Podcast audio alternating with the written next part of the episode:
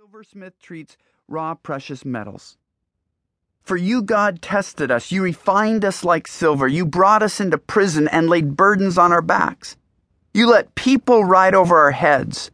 We went through fire and water, but you brought us to a place of abundance. Psalm 66, 10 through 12. This speaks of a fierce but beautiful refining process that leads to a place of abundance. To get us there, the silversmith doesn't just speak comfort and ease to his silver. He doesn't massage it into shape. No. He puts it through the fire.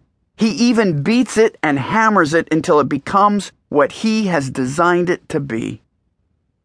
The Bible declares that this is exactly what God does for his people. Consider Zechariah 13:9. This third I will put into the fire. I will refine them like silver and test them like gold.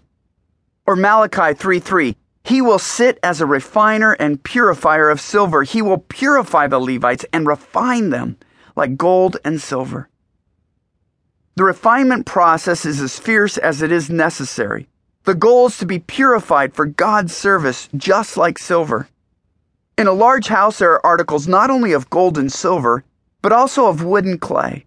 Some are for special purposes and some for common use. Those who cleanse themselves from the latter will be instruments for special purposes, made holy, useful to the master, and prepared to do any good work. 2 Timothy 22 20 through 21. The reason I want to get in shape, then, the reason I long for God's church to get in shape, is not to impress anyone not to make others feel inferior, not to demonstrate our own personal discipline and self control. God forbid. On the contrary, it is to become, as Paul writes, instruments for special purposes, made holy, useful to the master, and prepared to do any good work. Read these words again slowly, because this teaching about the connection between physical and spiritual fitness requires that our motivation be as pure as we can make it in this fallen world. We are called to be all of the following instruments for special purposes, made holy, useful to the master, prepared to do any good work. Desiring a silver soul means that we stop treating our bodies like ornaments with all the misguided motivations often displayed by those who build their bodies out of pride and ambition, and start treating our bodies like instruments, vessels set apart to serve the God who fashioned them. Whether we have strong or weak bodies, healthy or sick, overnourished or undernourished, how do we begin moving from where we are now to more purposefully building bodies that function like instruments. Dross. An athletic club I once went to displayed two chunks of silicone on top of the reception desk.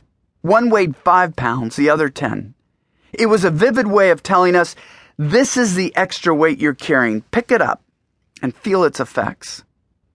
Just as our bodies can be weighted down with extra baggage, so our souls are encrusted with dross. To make silver, the silversmith has to remove the dross that clings to it. Dross is the waste or other chemical element that surrounds silver. It has to be removed in order for the silver to be refined.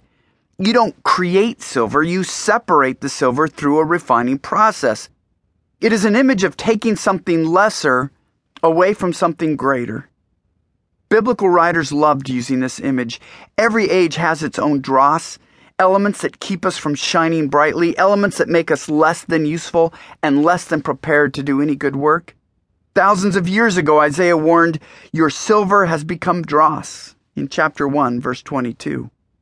Ezekiel prophesied, Son of man, the people of Israel have become dross to me. All of them are the copper, tin, iron, and lead left inside a furnace. They are but the dross of silver. Chapter 22, verse 18. The writer of wisdom explained what must take place. Remove the dross from the silver, and a silversmith can produce a vessel. Proverbs 25, verse 4. God has to remove less precious metals from our souls tin, copper, lead in order to let the silver shine in all its glory. He has to separate us from lesser things that tarnish us and keep us from conducting His presence, like using our